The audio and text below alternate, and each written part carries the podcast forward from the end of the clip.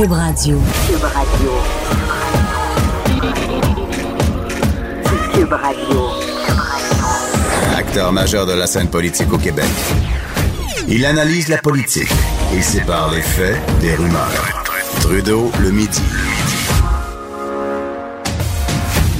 Bon midi, on est jeudi le 28 février. Ben oui, le mois de février qui s'achève déjà. Hein. Euh, c'est un petit mois, le mois de février. Demain, ce sera déjà euh, le mois de mars avec euh, des perspectives peut-être plus positives. Un jour, le printemps qui, qui va arriver. On peut on va se le dire, au mois de février, on, on y a goûté. On y a goûté solidement et on n'est pas fâché de, de tourner la page sur ce mois et de se diriger vers euh, le mois de mars, vers la fête de la Saint-Patrick, tiens, le 17 mars.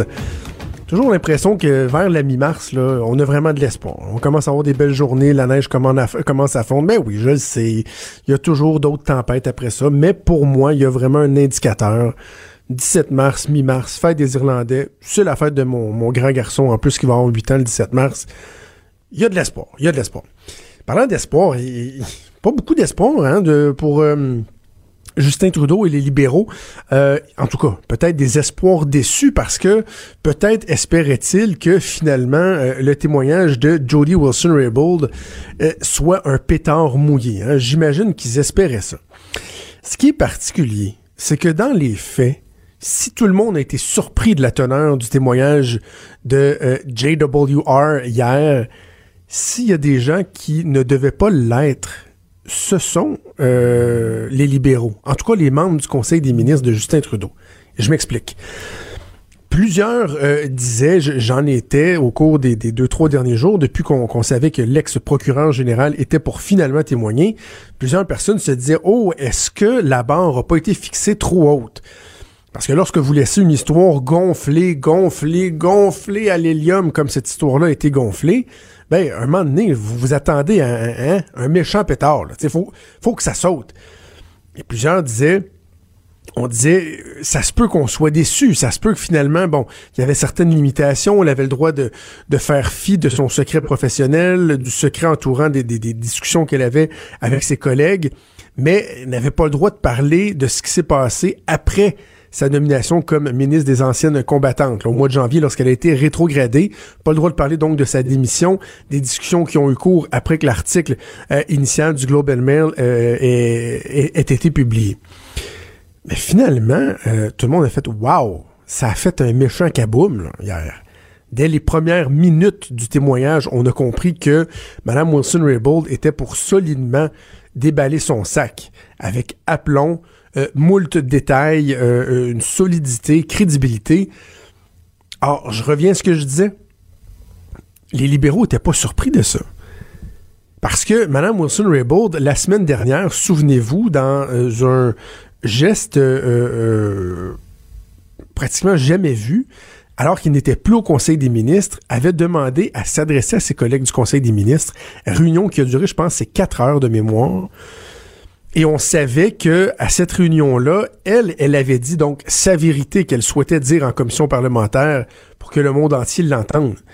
Donc clairement, tout ce qu'elle a exposé hier, elle l'avait exposé lors du Conseil des ministres. Il faut croire que entre ce moment-là et le moment de son témoignage, Justin Trudeau se croisait les doigts. Hein, vous connaissez la phrase populaire là, ben, consacrée en fait, brace for impact si vous êtes dans un avion là, et vous êtes en train de. Il y a un accident, il y a un crash qui s'en vient. Normalement, la dernière chose que le commandant va dire, c'est Brace for impact.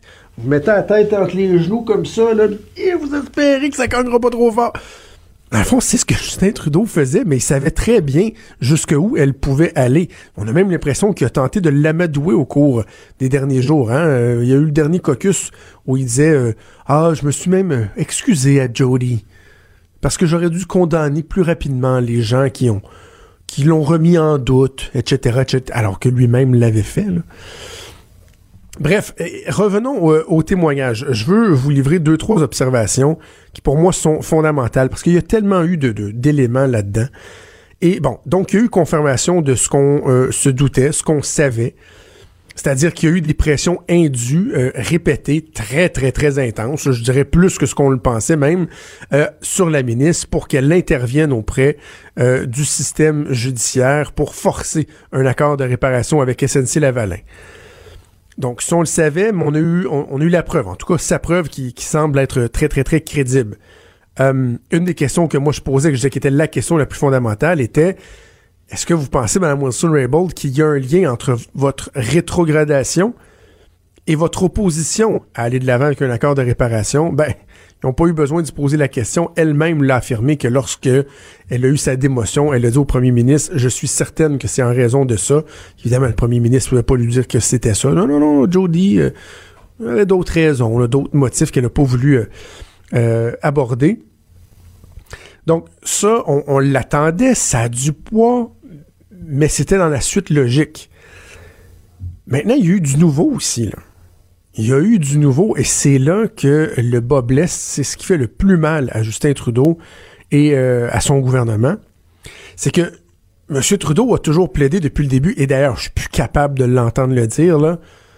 Euh, we'll always be protecting good jobs in this country. Nous protégerons toujours les bons emplois dans ce pays. J'essaie d'imiter son français qui est pas très bon. Euh, donc, c'est juste, juste pour les jobs. Il nous dit, oui, on a demandé à, la ministre peut-être de, considérer poliment, hein, petite suggestion, hein, Jody, on devrait regarder ça, mais c'était juste pour défendre les bons emplois. Or, ce que l'ex-procureur général nous a appris hier, c'est qu'à plus d'une reprise, on lui a parlé des impacts politiques de ne pas agir. Oui, on avançait le fait qu'il fallait pas perdre les emplois, mais on lui disait aussi, écoute, Jody, il y a une élection qui s'en vient au Québec. Le premier ministre lui aurait dit, moi, je suis euh, membre euh, de l'Assemblée, je suis member of parliament, qu'on dit en, anglais, là, c'est pas de député qui, qui mais bref, je, suis député de Papineau à Montréal. On lui a apporté des motifs politiques. Imaginez-vous à quel point c'est grave. À quel point c'est grave, non seulement euh, de faire des pressions sur une... Parce que, dans des, mettons, prenons des projets d'infrastructure, que des ministres aient des représentations soutenues de la part de leurs collègues ou du premier ministre ou du bureau du premier ministre pour euh, euh, aller de l'avant, octroyer une subvention, quoi que ce soit. Ça arrive, c'est normal, c'est de la politique, c'est comme ça que ça fonctionne aussi. Il faut juste que ça se fasse, évidemment, de manière légale, qu'il n'y ait pas de, de, de, de menaces, qu'il n'y ait pas de collusion, de corruption, etc. Mais c'est normal. Mais le problème, c'est que là, on parle de l'indépendance du système judiciaire, qui est un, principe sacro-saint. La séparation des pouvoirs. Que le légal puisse se gouverner comme bon lui semble, prendre les décisions qui s'imposent sans se faire influencer par le politique. C'est un principe qui est fondamental. Et là, bon, on peut, discuter, argumenter, ouais, mais est-ce que le premier ministre pouvait faire des certaines pressions, lui recommander, suggérer que, OK, on peut accepter. Selon les interprétations qu'on a, euh, on, peut avoir euh, différents niveaux de tolérance par rapport à ce qui est acceptable. certains vont dire, ah ouais, c'était limite.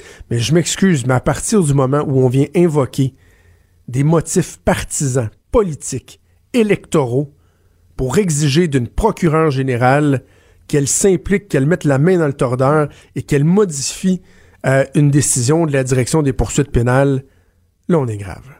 Là, on est dans le lourd. On est dans, le très lourd. On est dans l'inacceptable. Et en passant, euh, les libéraux vont euh, argumenter que ils ont respecté l'indépendance ultimement de Jody Wilson-Raybould. Ils vont dire, oh, on a parlé des good jobs, des bons emplois, va toujours être une priorité, mais on respecte, on respecte le cadre légal. Mais attention, là. Que fait-on du fait que, selon toute vraisemblance, le premier ministre du Canada aurait tenté de faire indirectement ce qu'il ne pouvait pas faire directement? Parce qu'il ne pouvait pas imposer à sa ministre, à sa procureure générale, d'exécuter ses volontés politiques partisanes. Ça, il savait, il ne pouvait pas le faire. Mais si vous dégommez la ministre pour la remplacer par un autre ministre plus flexible, plus euh, manipulable, pour finalement exercer cette volonté-là, ben c'est quoi si c'est pas une intervention directe dans le processus judiciaire? Parce qu'un des éléments que Mme Wilson-Raybould a souligné hier, évidemment, tout ça demeurerait à être euh, confirmé, partagé, mais sa sous-ministre aurait été contactée par le cabinet du premier ministre à quelques heures du remaniement pour lui dire prépare-toi, il va y avoir un remaniement. Ça, en passant, c'est normal. Les hauts fonctionnaires sont au courant pour qu'on commence à préparer les cartables de briefing, la transition, etc. La sous-ministre aurait été contactée par le greffier du conseil exécutif, le premier fonctionnaire, qui lui aurait dit Prépare-toi, euh, il va y avoir un remaniement ministériel, tu vas changer de ministre, et un des premiers dossiers qui devrait être abordé est celui d'SNC-Lavalin. Alors, c'est quoi si le premier ministre n'a pas tenté de faire carrément, indirectement, ce qu'il ne pouvait pas faire directement? tellement d'éléments à, aborder. D'ailleurs, en fin d'émission, on va parler à Alain Reyes, député conservateur. Mais dernier élément, avant d'aller voir ma collègue Geneviève Peterson. Plusieurs ont demandé, mais pourquoi elle n'a pas démissionné lorsqu'elle a été rétrogradée? Si elle se doutait que c'est à cause de ça? Elle a été questionnée là-dessus. Et elle a dit, Mme Wilson-Raybould, j'avais envie de servir encore le ministère des anciens combattants. Je trouvais que c'était important. Donc, j'ai décidé de rester en poste, mais je me suis promis, je me suis juré que si au Conseil des ministres, autour de la table, on me présentait ou je voyais que euh, le gouvernement bougeait pour outrepasser la directrice des poursuites euh, pénales et offrir un accord de réparation à SNC-Lavalin, je démissionnerais sur le champ. Ça, elle a dit ça. Et là, souvenez-vous donc qu'en commission hier, elle n'avait pas le droit de parler de toute la période qui a euh, suivi son arrivée aux anciens combattants, ce qui veut dire euh, ce qui inclut sa euh, démission, les conversations qu'elle a eu avec le premier ministre depuis ce temps-là. Donc, on ne sait pas pourquoi il a démissionné il y a deux, trois semaines. Est-ce que c'est possible? Est-ce qu'on peut croire que la raison pourquoi finalement elle a démissionné et que le gouvernement ne veut pas qu'elle puisse s'exprimer là-dessus, c'est qu'elle a eu des indices au cours des dernières semaines que le gouvernement était pour procéder, était pour euh, forcer ou en tout cas favoriser le fait que le nouveau ministre David Lametti est de l'avant avec l'accord de réparation? Je sais pas vous, mais moi j'ai l'impression que poser la question, c'est un peu y répondre. On revient. Cube Radio. Cube Radio, autrement dit. Trudeau, le midi. Geneviève Peterson, comment ça va? Toi? Ça va très, très, très, très bien. Euh, écoute, je, avant qu'on parle de nos euh, différents dossiers, j'avais besoin de tes lumières. Ah, comme d'habitude. Ben oui. Non, mais c'est parce on le dit, toi puis moi, on règle des problèmes. Tellement. Mais là, j'ai un problème, j'ai un dilemme euh, personnel, interne, familial, en fait, et j'ai besoin de toi, de tes lumières, de ta grande sagesse. OK? Vas-y donc. Et c'est drôle parce que justement cette semaine on parle de Michael Jackson parce que il y a un documentaire, euh, un film là qui, qui sort là dimanche, Neverland ou en tout cas bon ça va sortir. Il paraît que ça adresse un portrait épouvantable de Michael Jackson. Et je t'explique rapidement la situation un moment donné, on écoute souvent de la musique chez nous avec le, Google Home, on utilise Spotify, on écoute de la musique. Et là, un moment donné, il y a euh, la chanson Smooth Criminal, hmm. mais la version reprise à l'époque par Alien and Farm, qui est un groupe que, que moi j'aimais dans ma jeune époque. Version plus euh, punk rock un peu de Smooth Criminal. Et là, les enfants aiment ça. Puis là, on leur dit, mais vous savez que ça, c'est pas la chanson originale. Et là, de fil en aiguille, on écoute Smooth Criminal de Michael Jackson et Spotify se met à faire jouer, dans le fond, une playlist de Michael Jackson. Et là, depuis ce temps-là, mes enfants tripent sur Michael Jackson à tous les jours, veulent entendre ses musiques, regardent ses vidéos avec YouTube, ils aiment vraiment ça. Et là, mon dilemme, c'est le suivant. Est-ce que je suis à l'aise avec ça? Est-ce que hmm. le fait que le gars aurait, en tout cas, on n'a plus beaucoup de doutes, là, aurait commis des gestes épouvantables, un pédophile, est-ce que ça vient scraper l'œuvre musicale? Puis est-ce que je devrais me sentir mal de faire écouter ça à mes enfants? Je te donne la parole. Hey, c'est une question hyper intéressante parce que c'est une question euh, qu'on est amené à se poser euh, de plus en plus. Je te ramène au cinéma de Woody Allen justement. Tu sais, euh, on sait que bon, il a marié sa fille adoptive qui est aux prises avec des, des sérieuses accusations. Tu sais, il était dans le mouvement MeToo. Puis, tu sais, c'est tout le temps cette question-là. Est-ce qu'on doit séparer l'artiste de son œuvre? Et là, je citerai Rimbaud quand on dit je est un autre. Là. Ça s'applique particulièrement bien ici. Écoute, moi aussi j'ai Jonathan, je suis aux prises avec le même questionnement parce que, évidemment, mes enfants aussi sont fans de Michael Jackson. Chez nous, on écoute Thriller. On est, c'est de la musique qui est très entraînante. Ça reste dans la tête. On, ça reste bon. On a beaucoup dansé. Ça reste bon. Après ça, on peut se questionner, évidemment, sur le personnage, mais son œuvre demeure néanmoins pertinente. Je pense pas que boycotter euh, l'œuvre d'un créateur pour ses comportements, on peut penser aussi à Roman Polanski là, qui a été accusé de viol. Ouais. Tu sais, c'est pas la première fois que, que ça arrive, tu sais. Puis c'est toujours cette question-là, jusqu'où je suis à l'aise, tu sais. Je pense aussi que c'est du cas par cas. On peut y aller euh, puis l'expliquer à ses enfants quand ils sont en âge de comprendre. C'est sûr que dans le cas de Michael Jackson, ce sont des allégations de pédophilie. Donc, Ben, c'est de voir mes enfants danser sur ces chansons, euh, oui, ça peut créer un malaise. C'est un malaise qui est interne. Est-ce que c'est un problème? Je ne pense pas, parce que la musique de Michael Jackson et son apport à la pop demeure indéniable, tu sais. Mais c'est vrai Parce que, je, je- je vais te donner un exemple de quand je ressens un malaise. L'autre fois, on a, on a parti une chaîne euh, vidéo sur YouTube, sur la télé, et là, il y avait euh, une excellente chanson de Michael Jackson qui est, euh, qui est They Don't Really Care About Us. Et il avait tourné une version euh, particulière là, dans, dans, dans, dans un pays euh, sous-développé, je pense. Et il y avait des jeunes enfants? autour de lui, Oui. ouais, c'est ça, partout. Oui, oui. Et là, euh, les enfants trouvaient ça super entraînant. Mon fils m'a fait la remarque qu'il trouvait que Michael Jackson ressemblait beaucoup à une fille, Oui. ce qui m'a euh, fait quand même rire. Il l'a dit avec tout plein de naïveté. Mais là, eux, ils trouvent la chanson est bonne, elle est belle, puis Michael Jackson, il danse avec les enfants, puis Ben. let's go, tout ça. Puis là, Ouais. j'ai comme, moi, je me sens mal, là, de dire, ouais, les enfants, ils tripotaient peut-être, là. Ben, c'est sûr qu'en sachant ce qu'on sait rétrospectivement, il y a beaucoup choses qui sont problématiques dans les clips de Michael Jackson, dans ses sorties publiques.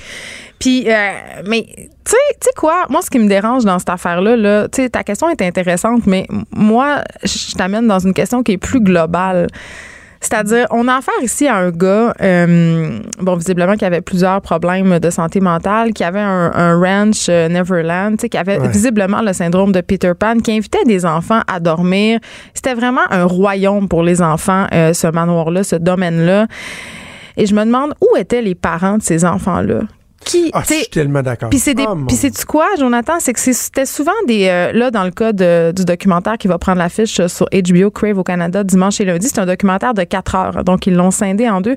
On va voir deux victimes euh, qui étaient un peu des enfants acteurs puis pour lesquels Michael Jackson quand même en 1993, je crois, a été blanchi en- ou du moins a dû dédommager des victimes à la hauteur de 20 millions de dollars là, mais les parents qui envoyaient leurs enfants là, souvent, là, ceux dont on n'entend pas parler, c'était des, des parents qui étaient dans des milieux défavorisés ou des enfants qui voulaient être des vedettes. Donc, clairement, euh, euh, Michael Jackson tirait avantage de, de ce profil de victime-là.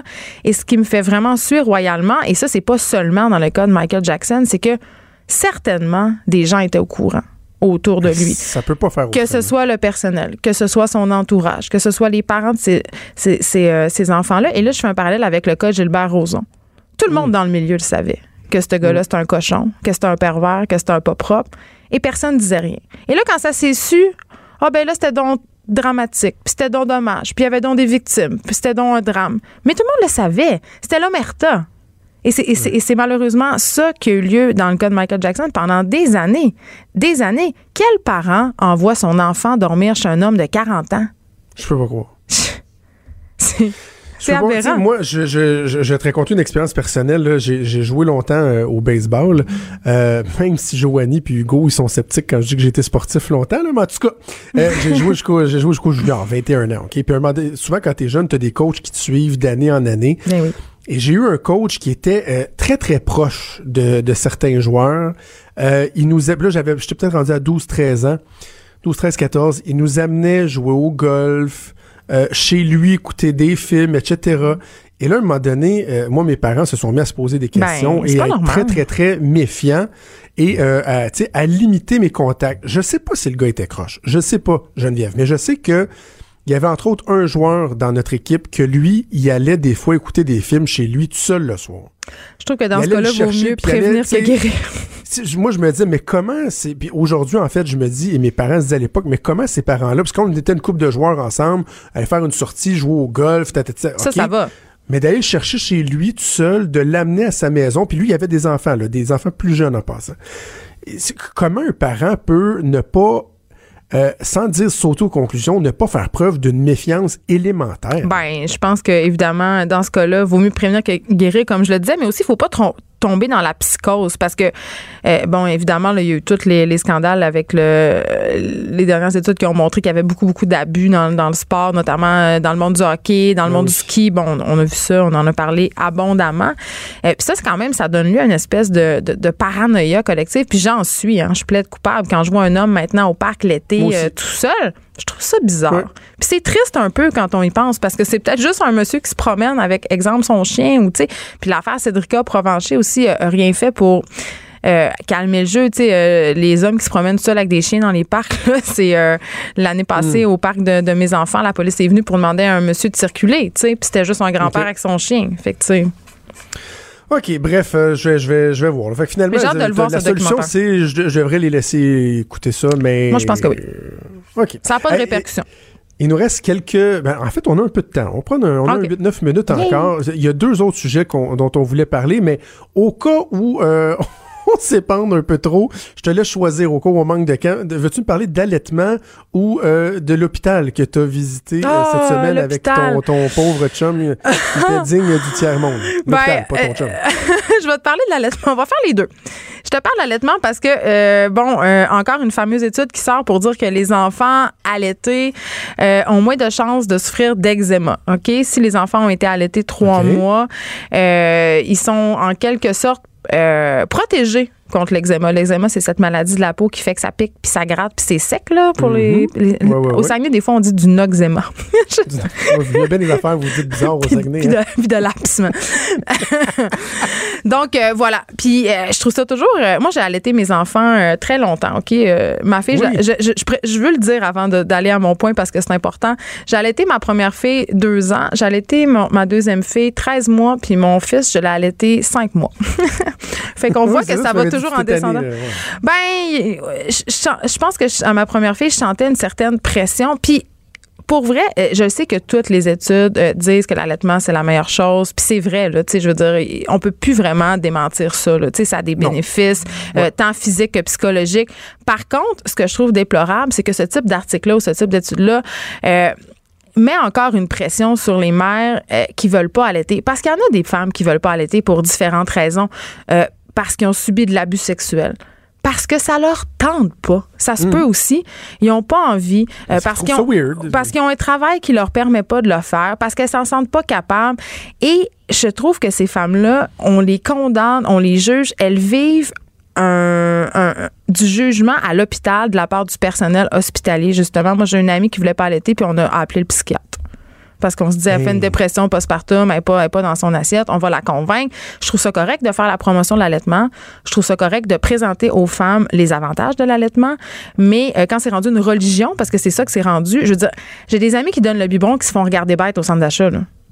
C'est comme si tu donnais du poison à ton enfant. Et là, je répète, je suis pro-allaitement. Mais, je suis pro-choix. Je suis pro-choix ton point, il, est tout à fait pertinent. Puis euh, je, je, je, connais bien ce, ce, ce, ce phénomène-là, ce milieu-là, parce que je le rappelle, ma blonde est une euh, obstétricienne gynécologue. Mm. Euh, et le phénomène qu'il y a eu, c'est que dans le temps, dans, en tout cas dans mon temps à moi, là, j'ai 37 ans, euh, l'allaitement, c'était out. Ben, c'était pour les granos. c'était pour les, femmes qui n'avaient pas d'argent, qui n'avaient pas ben de vie. C'était pas féministe. Le biberon, le biberon, puis la clope dans la bouche, puis ah ouais, donc, let's go, pas de problème. Donc, à un moment donné, il y a comme eu un, retour du balancier, une revalorisation de l'allaitement. Mais moi, j'en parle souvent, j'en ai, j'en ai souvent parlé avec, avec ma blonde, qui, elle, un peu, tient le même discours que toi, c'est-à-dire, oui, l'allaitement, euh, il faut le, favoriser. Elle dit oui, je vais toujours répondre aux questions de mes patientes en leur vantant, autant que faire se peut, les bienfaits de l'allaitement. Mais le problème, c'est qu'il y a des gens, que ce soit des, d'autres, des collègues euh, médecins, des infirmières, des, qui en font vraiment un dogme. Comme tu dis, qui font, qui culpabilisent. Puis tu sais, moi, ma blonde, elle me dit, quand la personne, elle le sent pas ou c'est difficile à dire, ben, tu sais, acharnez-vous pas, là. mais c'est pas en la culpabilisant qu'on va l'amener non plus. Acharnez-vous pas. Ben, c'est ça. Non, non, non, non, c'est très mauvais. Fait que voilà, c'était ma, c'était ma montée de lait sur l'allaitement. Mais euh, parle, parle je vais te parler de ma visite à l'hôpital. Oui, ouais, je suis allée à Santa Cabrini. Le malheur, ou plutôt le, le, le, mauvais déneigement des trottoirs montréalais m'a amené à, Santa Cabrini parce que mon chum s'est pété la jambe. Euh, oui. En avait-il vraiment besoin? Non, non. non, je pense qu'il n'en avait pas vraiment besoin. Chou. Donc, euh, donc voilà. Et, et euh, pour vrai, avant de faire euh, ma, ma, sortie sur l'hôpital Santa Cabrini, je veux juste dire que il n'est pas question du personnel ni des gens que j'ai rencontrés là-bas. Là. Pour vrai, le personnel était incroyable, de l'empathie. On a été super bien reçus, soignés d'une façon impeccable. Mais les locaux, Jonathan, les locaux. C'est bien de mentionner le personnel parce qu'il va y avoir d'autres rendez-vous de suivi, ton chum. Oui, c'est ça, exactement. La fille a fait bien attention. non, mais pour vrai, c'est vrai. je leur ai dit merci mille fois. Ils, travaillent dans des ces gens-là, ils travaillent dans des mm. dans des conditions exécrables, dans des locaux vétus. Pour vrai, là, on aurait dit un hôpital du tiers-monde du tiers-monde. Tu sais, on aurait dit des sacs de films d'horreur. Écoute, des gants sales dans l'ascenseur, des bâches au plafond avec de l'eau jaune qui coule euh, en avant du département de chirurgie d'un jour, euh, des gens empaquetés, pas assez de chaises pour s'asseoir, euh, pas de Kleenex. Tu sais, là, vraiment, t'es laissé à toi-même, c'est sale. Des gens qui, sont, qui doivent aller aux toilettes pieds nus, pilés dans l'urine parce que, bon, ils ont pas de pantoufles d'emblée, il faut le demander, ou l'infirmière débordée, oublié d'en donner. Tu sais, name là, c'est incroyable. Pour vrai, là, c'est dégueulasse, c'est sale. Moi, je n'avais jamais vu ça. Puis j'en ai visité des hôpitaux à Montréal, mais Santa Cabrini, euh, je sais pas, là, mais ça, ça se Moi, passe mon père était hospitalisé pendant un mois euh, avant Noël à l'hôpital du Sacré-Cœur à mhm. Montréal. Ben, c'est aussi un hôpital qui est, vieux, là. Dégueulasse. Ben, c'est ça. Là, je peux ben, pas croire. moi, mon papa, il a passé un mois là, là à se promener dans les corridors qui Puis avoue, Jonathan, que si t'es pas là, si t'es pas là pour demander des affaires comme des oreillers, tu sais, ça, ça fait pitié longtemps, là. Il y a pas grand-chose qui se passe. Moi, j'ai vu beaucoup de gens seuls, puis je me demandais qu'est-ce qu'ils allaient faire. Tu sais? Ouais.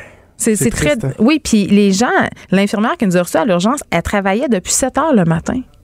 Il était 11h30 le soir. Mm. Ces gens-là, là, ce sont des héros de travailler dans des conditions comme ça, avec un manque de ressources, puis des gens qui sont pas toujours sympathiques. Hein?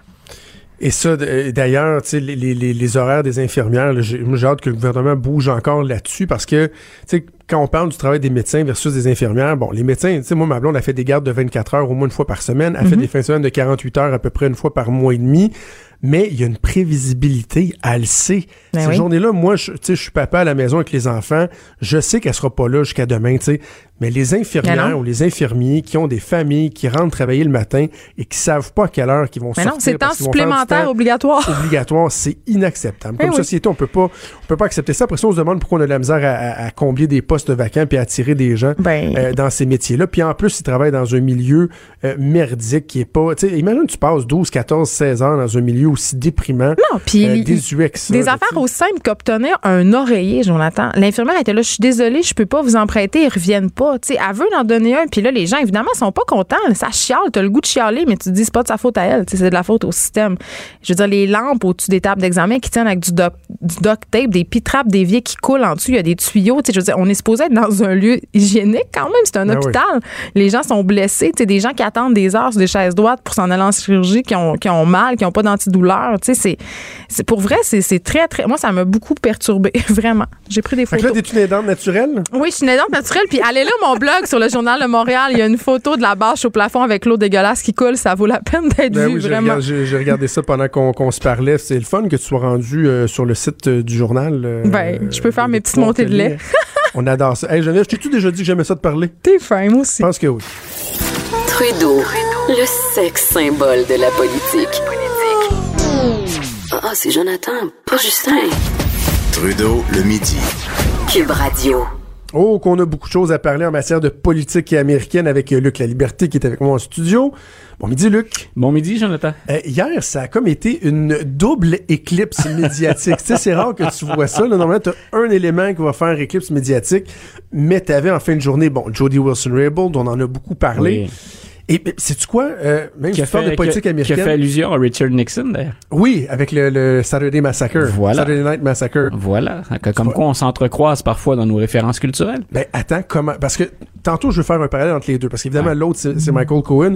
Euh, pour le fun, Saturday Night Massacre, Moi, j'en ai entendu parler hier. Elle-même euh, Ouais. l'a expliqué un peu, un peu, mais toi qui es prof d'histoire américaine, rappelle-nous donc un peu c'est quoi? Ben, l'idée, en fait, c'est que le, le- M. Nixon est, un, est embourbé et, et pas à peu près, comme on le dit souvent dans le langage populaire. C'est le Watergate. C'est le Watergate. Et il souhaite être en mesure de faire dire à son ministre de la Justice un certain nombre de choses. Il y a des gestes qu'il veut lui faire poser. Et ça pourrait se reproduire actuellement.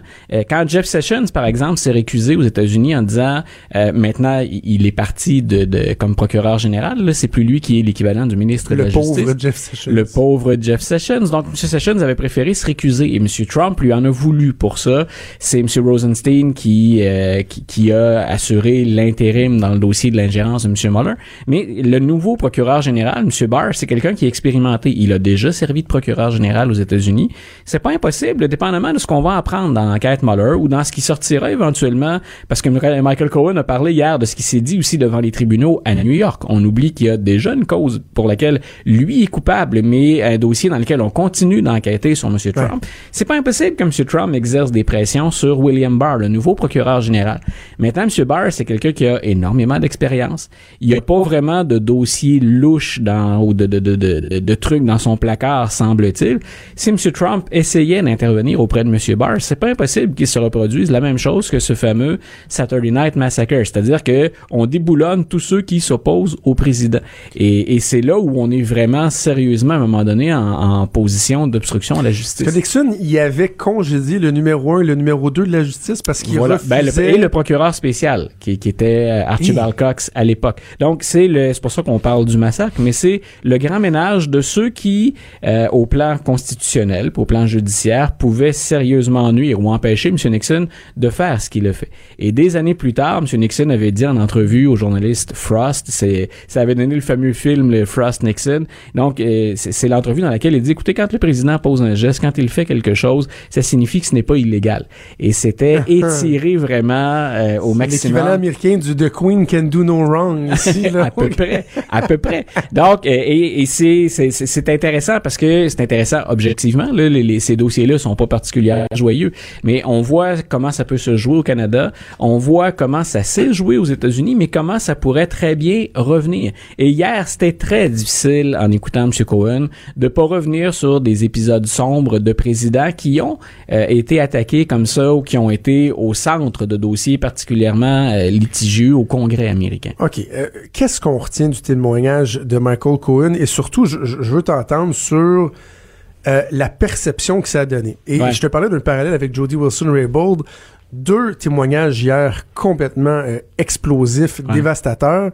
Si j'avais à choisir celui que j'ai le mieux aimé, ce serait celui de Jody Wilson-Raybould parce que il était de manière générale objectif, factuel, sans être revanchard, même si on sentait dans son ton quand même une petite crotte sur le cœur. Oui, oui. Alors que Cohen, bien qu'il y ait des éléments qui sont absolument destructeurs, j'ai trouvé qu'il a donné une, une twist un peu trop personnelle qui vient un peu nuire à la crédibilité de ce témoignage-là. Qu'est-ce que t'en as pensé? Ben, c'est-à-dire qu'en partant, euh, les, les, les témoins sont pas sont pas dans une position qui est similaire. M. Cohen s'en va déjà en prison. Et, et ce qui ce qu'on laisse planer, puis ce qui sème le doute, c'est un, c'était très facile pour les républicains, et ils se sont employés à faire uniquement que ça. C'est de dire, écoutez, de ben voilà, c'est, destruction, c'est nous avons un menteur devant nous. Pourquoi on fait revenir un menteur? Pourquoi on lui accorde autant de crédibilité?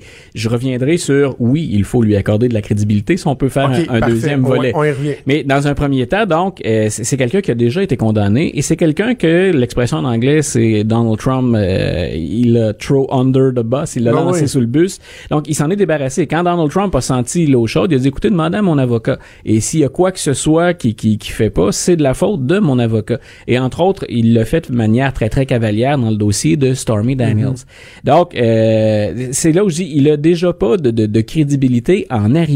Donc, ce qui était très important pour Michael Cohen hier, c'était de dire, euh, oui, je m'attends à ça. Puis l'acte de contrition, là, il regrette, il a fait des erreurs, il a une femme, il avait des enfants.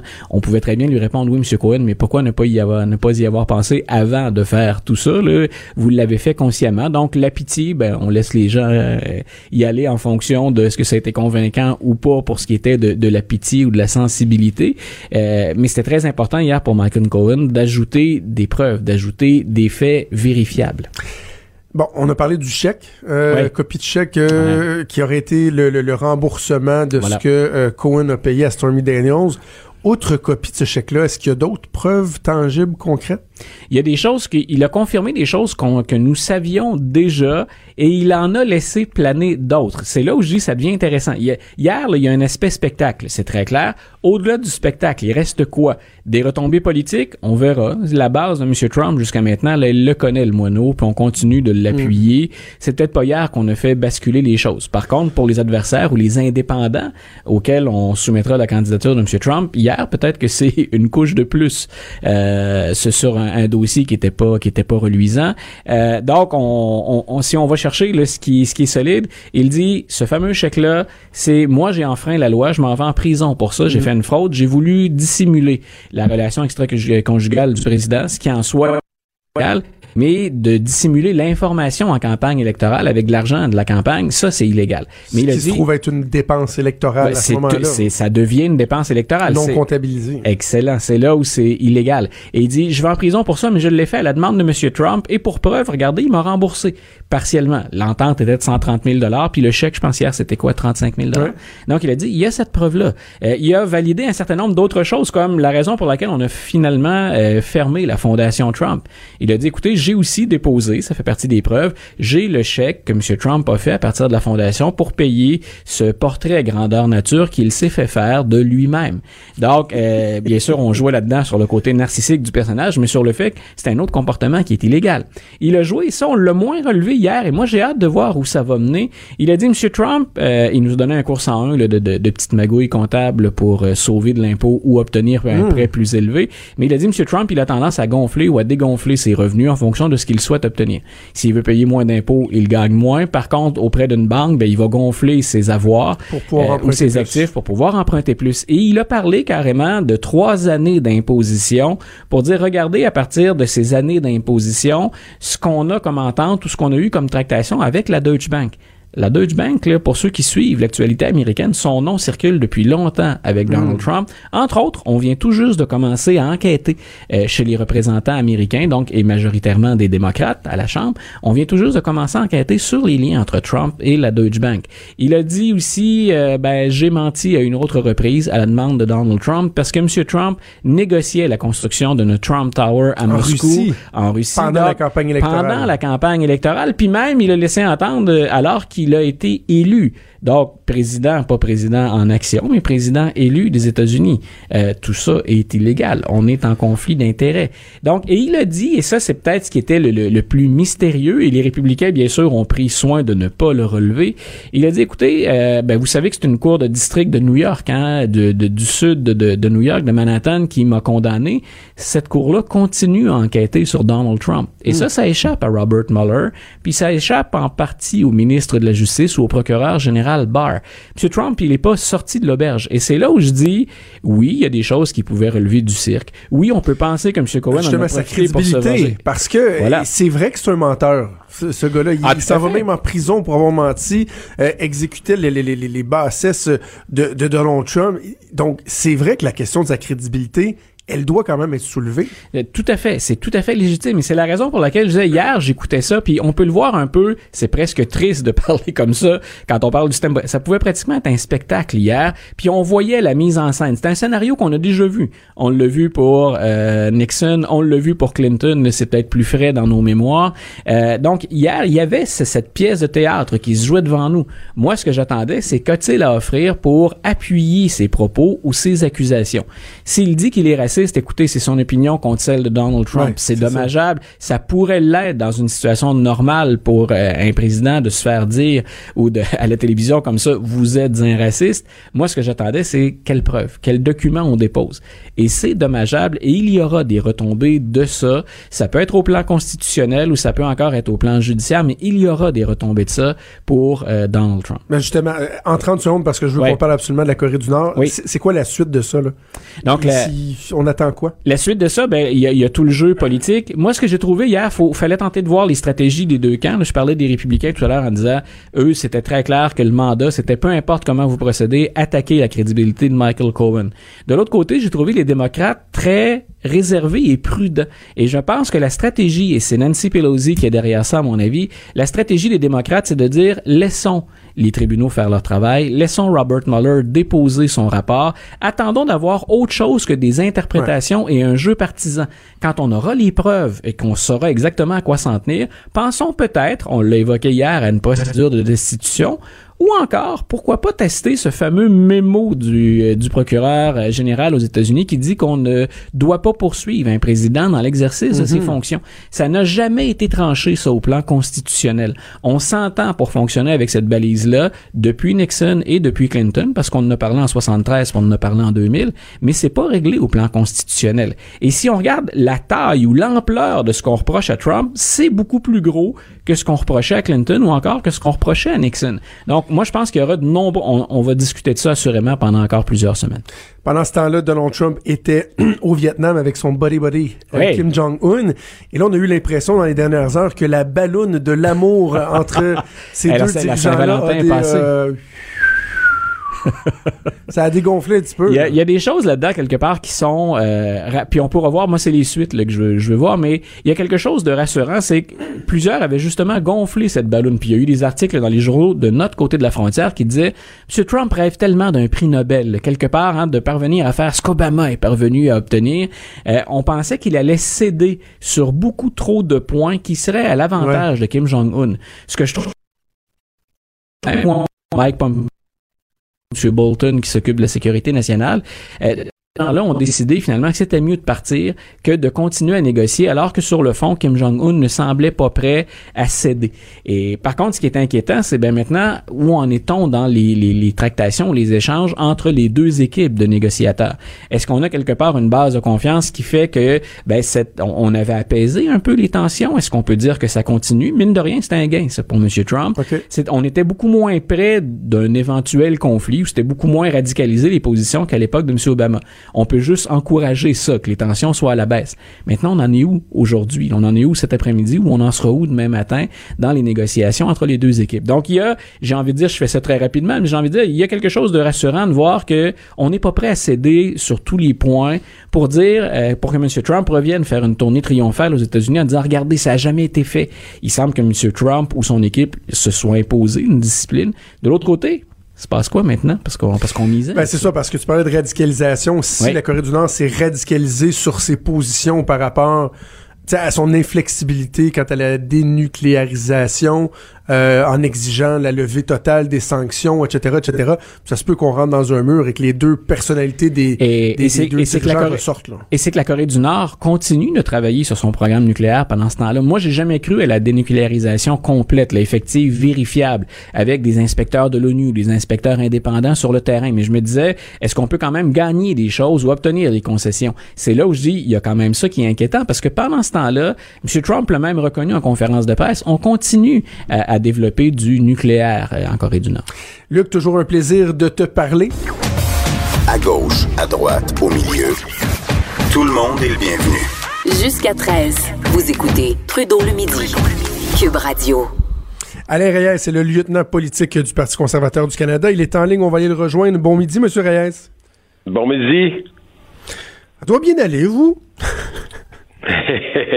Mettons que ça va pas bien pour Justin Trudeau, c'est plutôt ça que je devrais dire parce que ce dossier-là, le témoignage hier de l'ancienne procureure générale Jody Wilson-Raybould a été dévastateur euh, pour euh, le gouvernement libéral, pour le premier ministre, pour le ministre des Finances et pour l'entourage proche du premier ministre. Donc, euh, honnêtement, on a hâte que toute la lumière soit faite. Puis c'est pas, on a demandé rien, ni plus ni moins que la démission du premier ministre, car à nos yeux, il n'a plus la légitimité pour euh, pour gouverner et et je tiens à le souligner, c'est pas beaucoup de monde qui le rapporte une enquête de la GRC pour faire toute la lumière euh, dans ce dossier-là parce que si tout ce qui a été dit et de façon solide par l'ancienne procureure générale est vrai, il y a des possibilités d'accusation criminelle dans ce dossier-là. Hmm.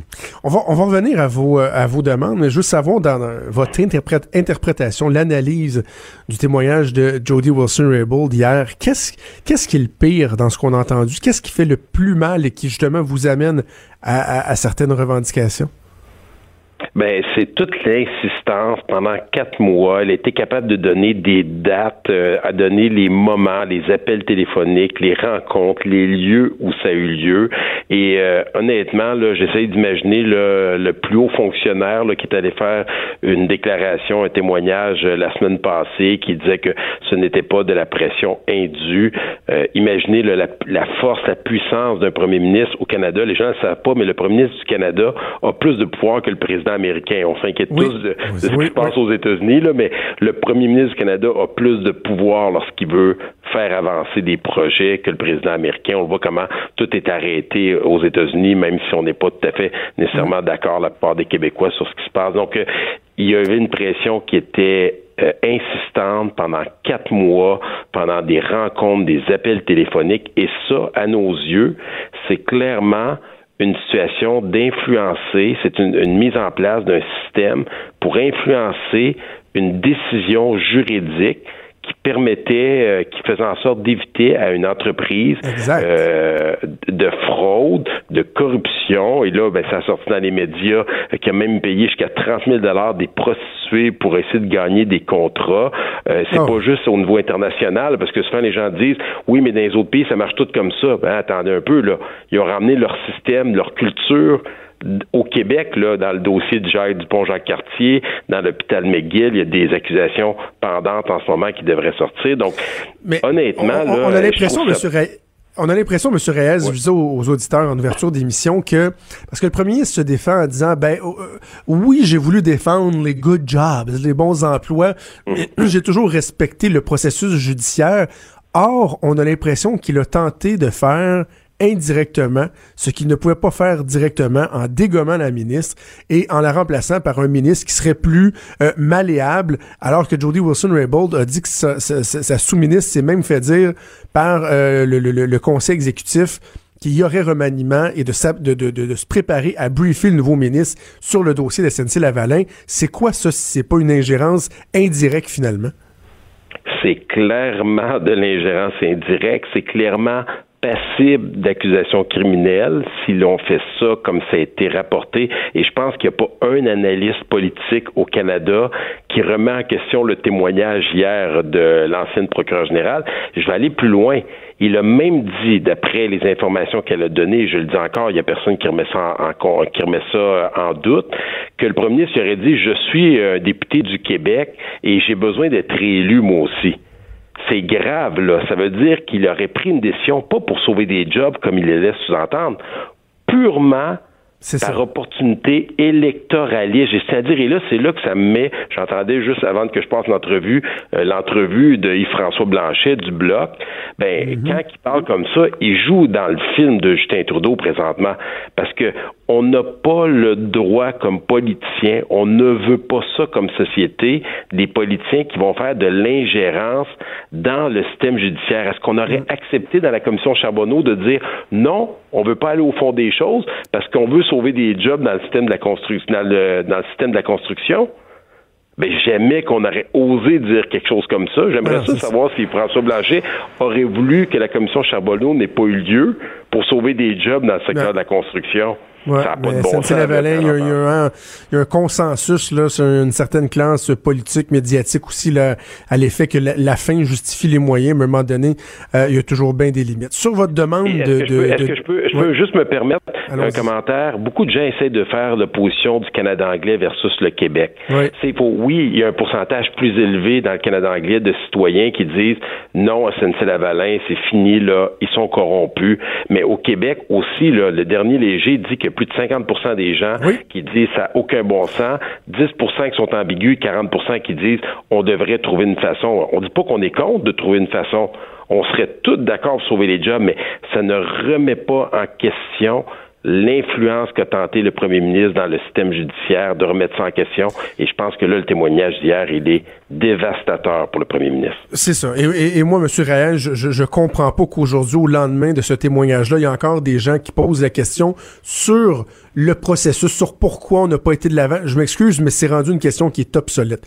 Là, c'est l'ingérence politique euh, qui, qui, qui, qui, qui, qui est patente, qui est pathétique, euh, qui doit être adressée. Bon, sur la demande de démission, il y a des gens qui disent que vous allez peut-être trop loin euh, en demandant mm-hmm. carrément la, la, la démission du, du, du, premier ministre du Canada, ce qui est quand même pas rien. comment vous le justifiez? moi, je, je vais poser la question aux gens. Qu'est-ce qu'il aurait pu faire de pire que mentir à la population canadienne pour être destituée, pour démissionner? Y a-t-il quelque chose de pire qu'il aurait pu faire? Il a nié catégoriquement le lendemain des révélations qui ont été faites. Ça n'a pas de bon sens. Jean Charest, pour ceux qui s'en rappellent pas, a démissionné de son rôle de ah ministre parce qu'il a fait un appel à un juge dans un dossier sportif. Benova, une députée conservatrice, a dû démissionner de son, ministère parce qu'elle avait acheté un jus d'orange qui s'est fait rembourser dans un hôtel à 18, de 16 ou 18 dollars. On a un premier ministre qui a fait de l'ingérence avec son, son entourage proche de façon insistante pendant quatre mois, clairement, à moins que quelqu'un remette en question le témoignage de l'ancienne procureure générale, là, je peux dire, on pourrait jaser, mais tant aussi longtemps qu'on ne remettra pas en question ce témoignage-là, et là, vous me permettez, François-Philippe Champagne qui est envoyé à l'abattoir pour essayer de défendre le premier ministre aujourd'hui ben sur toutes les tribunes qui dit oui, mais il faudrait entendre les autres personnes qu'elle a nommées. You, on l'a demandé au début. Ben oui. Monsieur Reyes, regardez, on, va, l'écouter. On va l'écouter. On va, prendre un instant. On va écouter euh, François-Philippe Champagne. C'est dans l'émission de Benoît Dutrisac ce matin. Ce que je vous dirais, c'est que quand même, il y a eu des commentaires du premier ministre, s'est exprimé, mais, mais Mme Wilson-Raybould a témoigné pendant trois heures et demie. Fait que moi, je me dis, il y en a onze autres qui vont vouloir dire leur version des faits. parce que moi, je suis avocat, je me dis, avant, là, j'ai entendu une partie. Là, je vais entendre les autres parties avant de me faire une opinion. quand même drôle parce que comme vous le dites, ils ont refusé euh, de, que, les 11 personnes que vous aviez demandé à faire entendre, ou c'était peut-être 8 à l'époque, bref, euh, ils ont refusé qu'ils se fassent en le premier ministre. Et là, soudainement, ils disent, oh oui, mais là, faudrait juste, faudrait nous laisser l'occasion de nous exprimer. Come on. Et c'est encore comme toutes les situations depuis le début de ce mandat-là, quand ils sont pris la main dans le panier de bonbons, c'est là qu'ils réagissent. Ça a été demandé au début, si le premier ministre avait voulu être transparent, il aurait permis à tout le monde dès le départ, mais non, qu'est-ce qu'il a fait? Il a attendu, il a attendu en espérant que l'histoire s'essouffle, tout simplement, ce qui n'est pas arrivé à cause de l'insistance de l'opposition. Puis j'ai l'imposition toutes les oppositions à la Chambre des communes, pas juste nous.